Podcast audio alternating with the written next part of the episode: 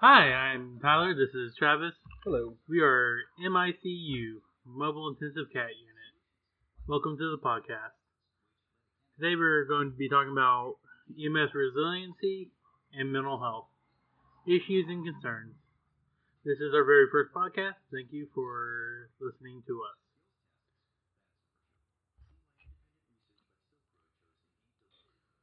So, Travis, what are we going to be covering today?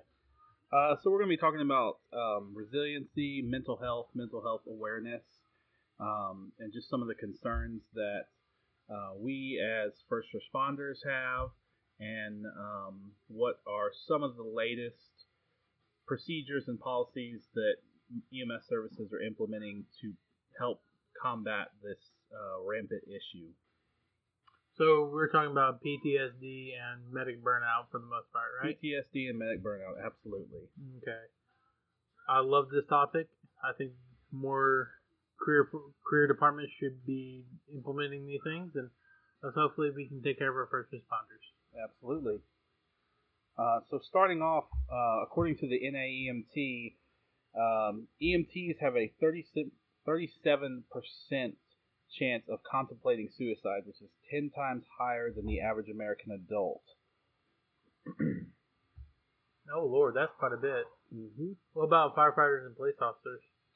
Um, you know, I can find some numbers on that uh, at the moment. I just had research on just the EMS side. Uh, although uh, I can tell you uh, from the past research that I've done that EMS is higher than their brothers um, oh, actually, here we go. Uh, 2017 survey by the University of Phoenix. Uh, it looked through 2,000 U.S. adults employed as first responders, including firefighters, police officers, and EMTs, as well as paramedics and nurses. Um, it finds that 84% of all first responders have experienced a traumatic event on the job. 34% of them have received a formal diagnosis of, an, of a mental health issue such as depression, post traumatic stress disorder, or any other um, mental health diagnosis. That's very interesting. We definitely got to be taking care of ourselves like we take care of our patients. Mm-hmm. Mm-hmm. Here we go. Um, a study published online in Pre-Hospital Emergency Care in 2018 found that the rates of suicide uh, among first responders is higher among EMTs. Um, we looked at all adult first responder deaths in Arizona between 2009 and 2015 and found that those whose occupation was an EMT had more than double the rate of suicides compared to non EMTs. Interesting. And I'm pretty sure that there's a lot of factors going into that considering that we work long hours. Most EMS services around where we are at in Southeast Texas work 2448 or 4896s. Correct. With little, little to no downtime in between calls. Correct. And a lot of it has to do with uh, EMS being the youngest of the three services. Um, police and fire have been around for hundreds of years. They've had a long time to sort of smooth out and streamline the process of how they work their jobs. Uh, we are the babies on the scene, so we're still kind of getting this whole thing worked out. Um, you know, we're still operating in some cases running with fire departments, in some cases running uh, with the police departments or hospitals. Um, we kind of haven't figured out who we are as an organization for EMS total.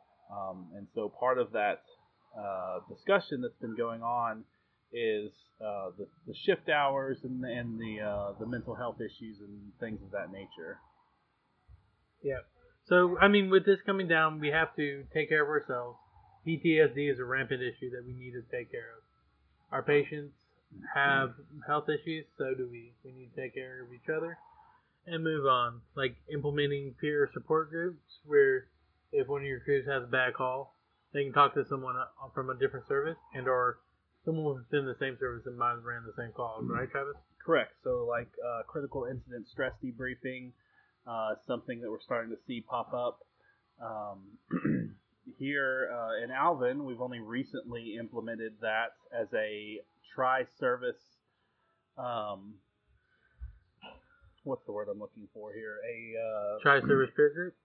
Tri-service peer group, right? So Um, police and fire have been doing this independently, um, and we are now looking at doing it um, as a group, as a whole, no matter what service the, the person who had the bad experience works for, we'll come together as a whole, police, fire, and EMS, and do a critical incident stress debriefing for them.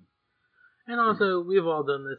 Had a bad call, went home, called a buddy that's also a paramedic, went to go have drinks, smokes a cigar, or hang out and just shoot the crap about whatever is going on in our head. Course, of course. With newer days, more formal ideas need to be coming around to help state this issue. So we're going to start talking about PTSD, post-traumatic stress disorder. Me myself, I have a quite a experience with PTSD myself.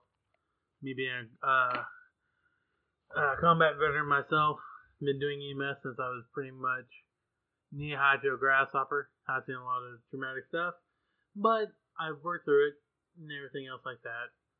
Uh, right here is Travis with more information about PTSD and what may cause it, and because we're still learning every day what PTSD is now. Yeah, so we're uh, we're still updating our um, definitions of PTSD every day. Um, initially, you know, it used to be something that was generally associated with uh, combat veterans. You know, um, what they used to call them? Shell shock. Shell shock. That was the word I was thinking. Battle shock. Ba- back in World War One, World War Two, There you go. people uh, that would freeze up on a battle would be called shell shock, and whenever they got back, would act all crazy. They would be like, "Oh, he's still shell shocked." There you go.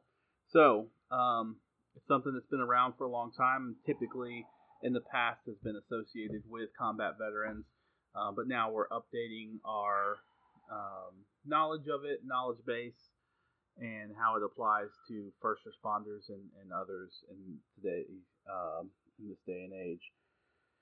So, some of the symptoms of PTSD: nightmares, severe anxiety or fear, flashbacks. Um, agitation, irritability, insomnia, self destructive behavior, feeling emotionally attached from those around you. Uh, these are just a few of the many, many different types of symptoms that people can experience, and it's important to note that um, different people will experience this uh, disorder differently. Some people may not have the traumatic flashbacks or the emotional detachment. Um, some people may double down on the destructive behavior side of it, but uh, it, it can manifest in many different ways uh, in different people. And so it's important to educate yourself on what it looks like uh, so you can recognize it in your peers. And in yourself, if need be. Of course. Like if you do, if you're on a call and you get severely anxious for some reason, you might not have figured out all your what could trigger you and everything else like that. Uh, I know for myself, while driving emergency traffic, if I see trash in the road, I get very anxious very quick. Certain things will trigger me from my time in Rover Interact. But learning to calm yourself down, breathing techniques whenever acute anxiety hits, using techniques like box breathing, where you breathe in for four seconds, hold that for four seconds, breathe out for four seconds, and hold that for four seconds, tends to help people get it under control. Or uh, sensory techniques like um, counting three things that you can see, three things that you can touch, three things that you can smell, three things that you can hear. Um, sort of grounding yourself to the present um, and not allowing yourself to slip back to those um, emotional trauma. Uh, those kinds of things can be very effective. Um, I recently attended a class at the EMS conference where this was spoken about. Um, people have uh, a traumatic experience, they tend to sort of associate uh, all the things that their five senses are taking in with that traumatic experience. For example, um, a veteran may have flashbacks because he hears helicopter blades that could be uh, associated with the with the bad experience the last time he had helicopter blades. So you hear those and, and start to have um, uh, an anxiety attack or flashback, whatever the case may be. Uh, so you start counting the things that are around you, the things that you can see, smell, taste, hear, to let your brain know that just because you've experienced one of the sensations that you were experiencing at the time of this traumatic event, it doesn't necessarily mean that you are again experiencing that same trauma.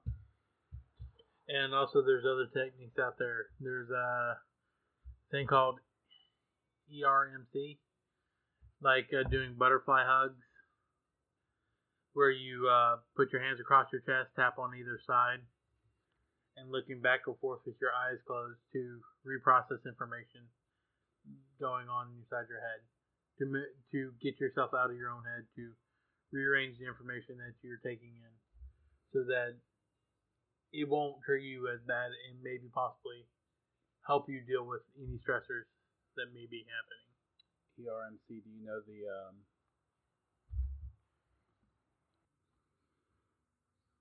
and a correction to what I just said uh, is actually EMDR, eye movement desensitizing repurposing. Uh, there is great work being done by Deer Hollow Recovery Centers here in Texas by Mike by Matt Quackenbush. Is that really what his name is? Yeah. Wow. Just think about Mrs. Quackenbush. Ooh. not good. Yep. But he's doing great work, and there's other treatments for PTSD, helping people repurposing uh, information. Travis reading up an article right now about uh, using M- MDMA, microdosing, so you would be asked to microdose in the presence of a licensed therapist, um, and then would basically take a guided trip um, during your therapy session. Um, the idea is that it helps you open up and experience uh, the session in a different way. So there's a lot of groundbreaking research in PTSD and PTSI. And the I means injury because you can heal from this. So with all this information about PT, PTSD and PTSI treatments and everything else like that, there's always hope for first responders.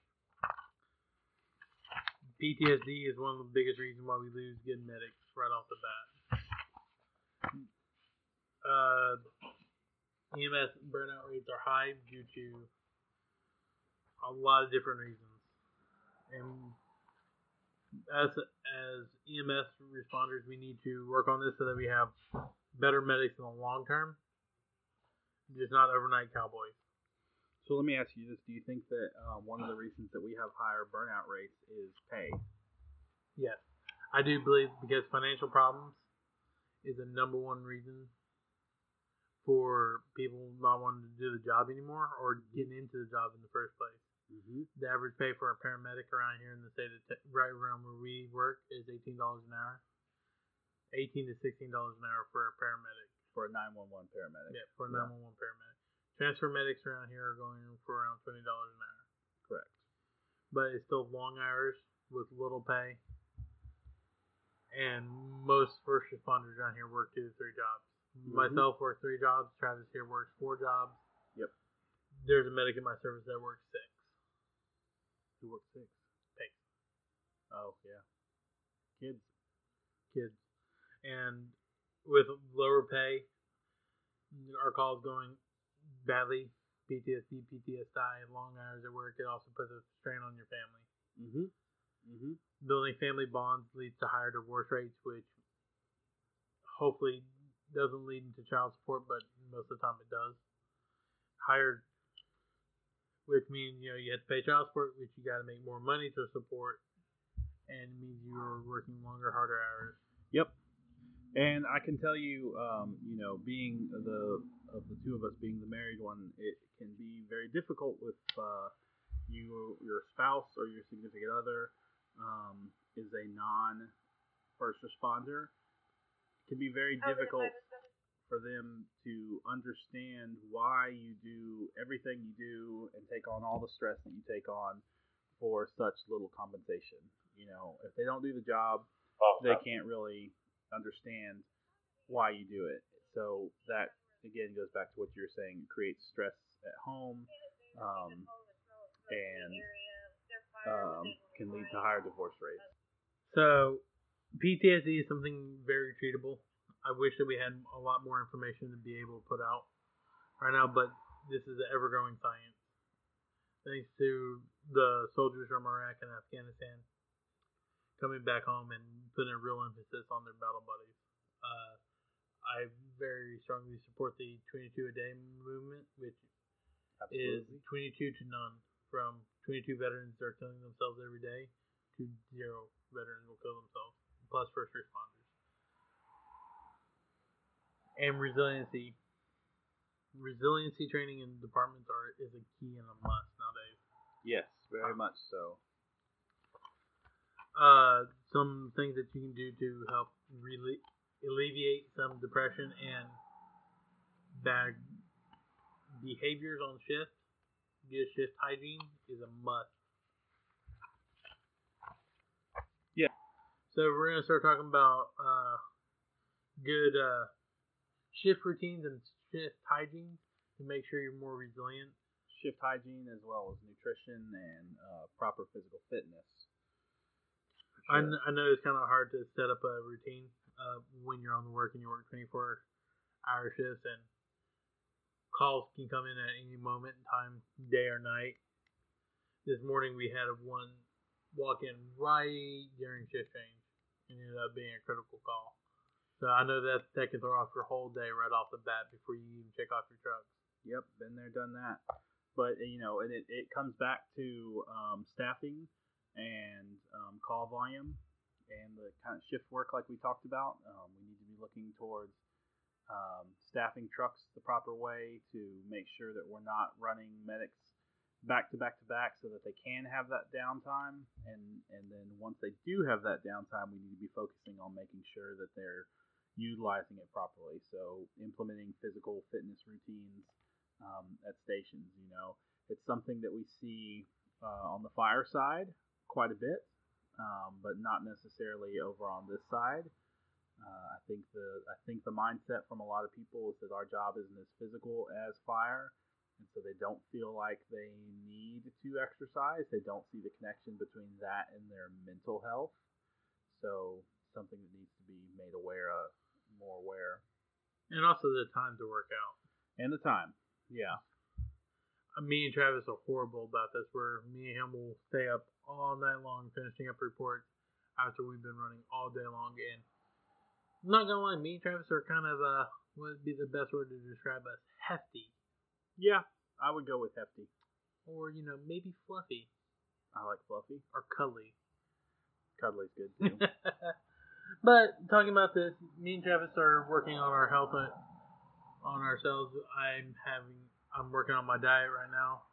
Me and Travis are going to start trying to get more physically fit. Right. So, um, being that we're both in a position where, um, how should I put it? We're we're in a position to be an example for others. You being a supervisor here at Alvin EMS, uh, myself being an instructor and administrator here at the college for the EMS program. Um, I think I think both of us, I can speak for you. We both take it seriously that we we have to be a, a role model for what the future EMS needs to look like. So we were trying to change ourselves to help the next generation have a better idea of how they need to um, take care of themselves as well. And it's easy steps that we can do to change ourselves. Not con- not eating brown bag meals from Sonic, Dairy Queen, and if you're from Texas, good old fashioned Whataburger. Mm, now I want Whataburger. I know. Uh, that patty melt meal and some onion rings. Oh, hits me right. Uh, oh, you gotta stop. I know, but trying. I know it's kind of hard for us to meal prep and everything else like that. But easy steps that you can do right off in the morning before you get to work is take ten minutes stretch, get in a good stretch, get the blood flowing early in the morning. And stretching reduces injuries with our joints and backs, which is what we use mainly. And we do know that um, the number one career-ending injury for EMS workers is back injuries, and there's a lot of stretches that you can do that can help prevent that kind of stuff.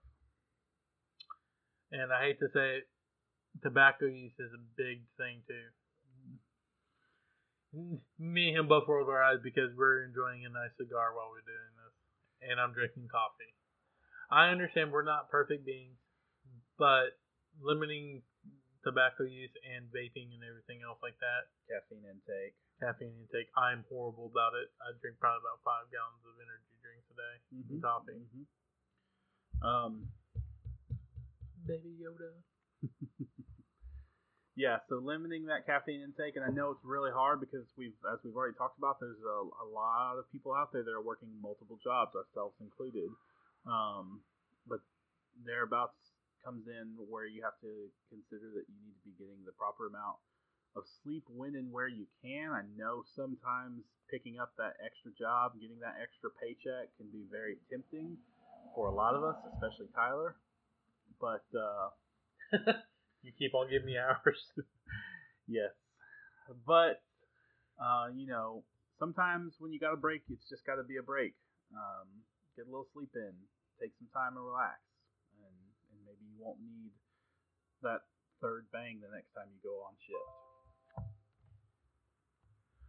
Uh, so some of the stretches that we're talking about, you know, doing some hill raises up, some calf raises in the morning, stretching out your legs, stretching out your back, arms, and everything else like that. It's great to get your blood flowing in the morning and everything else like that. And trying to set up a good shift hygiene. I understand all this is all calls dependent and everything else like that, but going in with your shift and eating a good healthy meal, cooking at the station if you have the ability to, going to bed at a certain time or trying to. Like I try now to go to bed on shift around ten o'clock every night. I do the same. I I know that I'll probably be woken up about two or three times during the middle of the shift for, you know, a frequent flyer or hopefully, heaven forbid, nothing too critical. But this is EMS and you can't predict calls. And going to bed earlier, you know, you, may get woken up six times in the night, but that could be two or three extra hours of sleep that you wouldn't get if you stay up till midnight, one o'clock in the morning, like some of us do. Yep. And I know that we all have reports that we have to get done and everything else like that. It's all dependent on you and what type of stuff you can make happen. Nutrition is a good part of our bodies and how we regulate everything. There's a lot of diets out there, and I'm not going to support any diet. It's up to you and your body style. Some people can do keto, some people do vegetarian, Ugh. vegan, and everything else like that. There's even a carnivore diet out there. Mm-hmm. Ooh, that sounds good right now. We should get steak. Okay. Steak. Steak and cigars. yeah. And also, having a good sense of humor is always a good good key point in EMS. Can't It take is. can't take yourself too seriously. You know, I think we as EMS providers definitely have a uh, reputation for having that dark sense of humor, um, probably even more so than our brothers over there in fire and um, police. Probably more so than anybody except for, I would say, the military. Um, Uh, the military has a lot of weird jokes that people over here don't get. absolutely. A lot of acronyms. Absolutely. Uh, why do we live off of acronyms? Well, I, that's a good question. I don't know that. I don't know. Uh, so it's great. It's great fun times, but just remember that sometimes jokes can hide serious problems. Not trying to be a Debbie Downer. We all like to talk about those calls and our patients and everything else like that. Death is a very weird one. Uh, and every time that I know I've had people say this, you know, oh, what's the worst thing you've ever seen? And you just you give them off a weird, funny joke call. You know, like the guy laying on his stomach, literally pooping in the air because he's so sick. I do remember you telling me about that.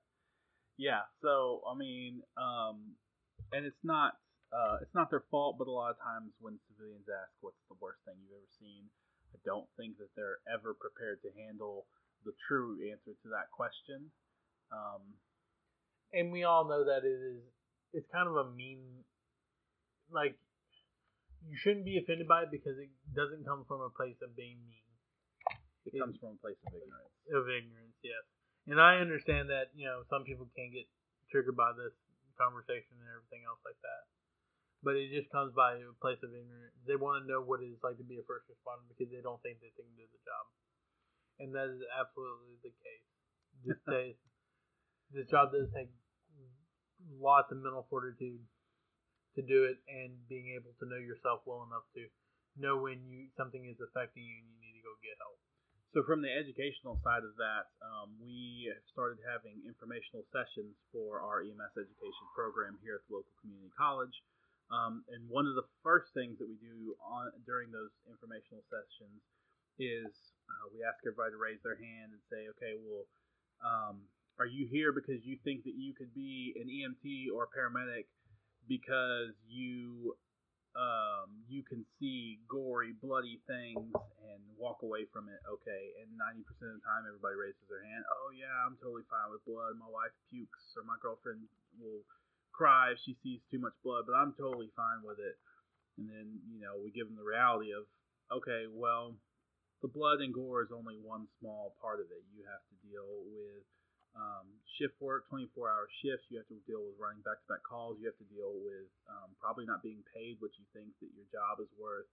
Um, you have to deal with shitty people uh, in the middle of the night sometimes, or someone calling you for something that you don't think is a necessary emergency at three o'clock in the morning. Um, you know, the, the stressors of our job of our job is a lot more than just seeing blood every now and then. And it's not always the blood and gore calls that gets people. It's, Absolutely not. it's seeing the 90 year old grandma that lives by herself that can't take care of herself no more and no one cares to visit her. Going into these houses that are rat infested, animal infested. Mm-hmm. Like- Going in and seeing a patient who has been lying in his own shit and uh, an armchair in the front room while his family walks around him and, and walks past him, completely ignoring him, but he doesn't have the ability to get up and clean himself. You know, things like that. Dealing with people that defraud the government and There everything else like that. Like we've been on calls where there's little dogs popping up through the floor like whack a moles. Like that was a funny call. Um, I'm not gonna lie. I've been attacked by a kitten, and I screamed like a little girl because I didn't know what it was. Pitch black house, get attacked by a little kitten. I just want to be played with. It's such a cute little kitten. Oh, Scary little crap head. talking about cats now. It's only a matter of time. I know. Oh, if you hadn't realized by the title of this podcast, me and Travis are huge cat people. Literally and physically. Literally and metaphorically. so there is a lot of stuff going on in EMS nowadays, which can add more stressors to us.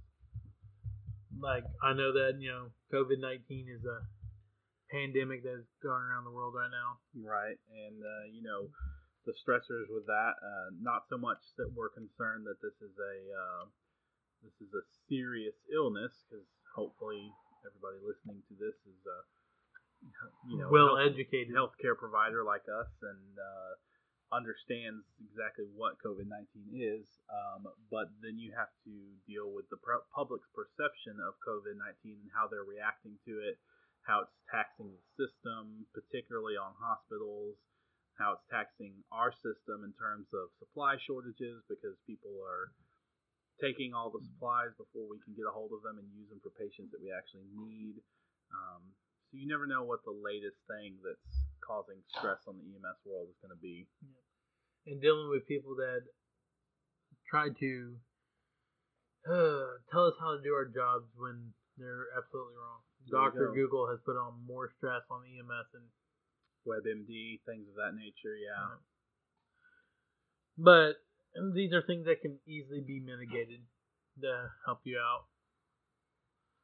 So good and getting your finances in line. There is a lot of good finances books out there to hopefully that we can plan for a good retirement. I know that retirement for most EMS providers is a long shot down the road. Yep.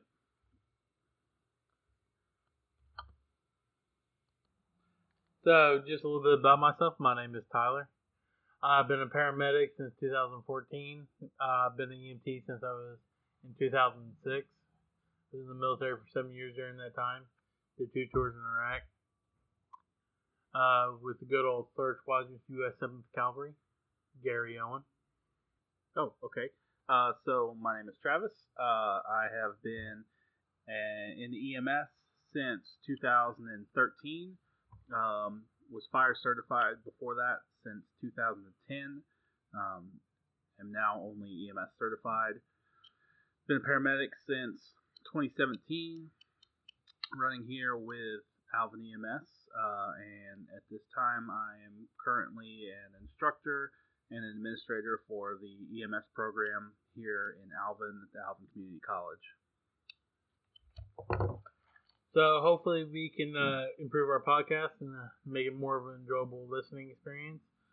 We are going to plan new talks. We're going to try to do once or twice a month. We're not sure how often we're going to do this. Thanks all and have a great day. Thank you, everybody. Bye.